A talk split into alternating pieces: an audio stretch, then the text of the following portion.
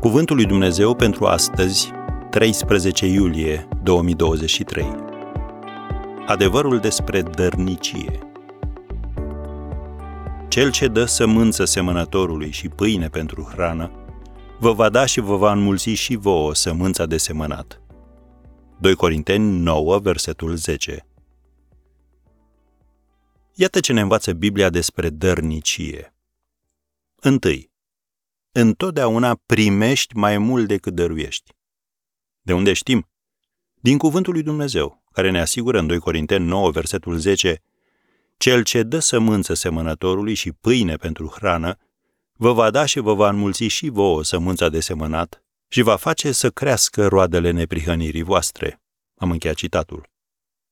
Când apostolul Pavel a vorbit despre sămânță, el s-a referit și la resursele financiare.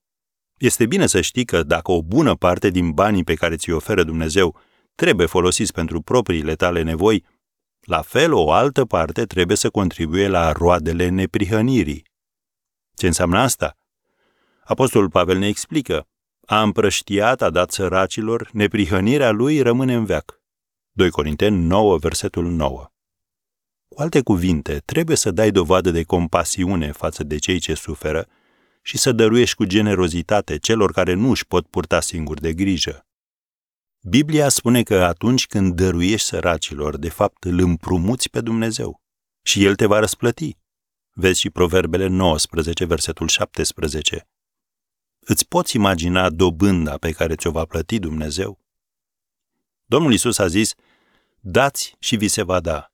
Ba încă vi se va turna în sân o măsură bună, îndesată, clătinată, care se va vărsa pe deasupra.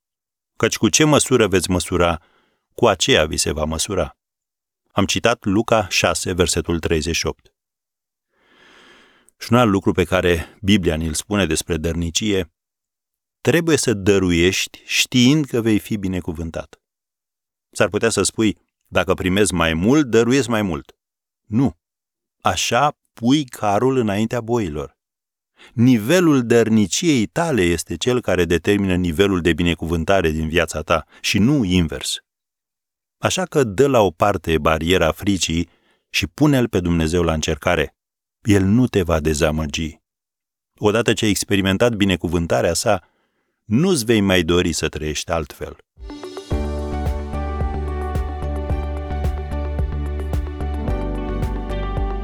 Ați ascultat Cuvântul lui Dumnezeu pentru astăzi, rubrica realizată în colaborare cu Fundația SER România.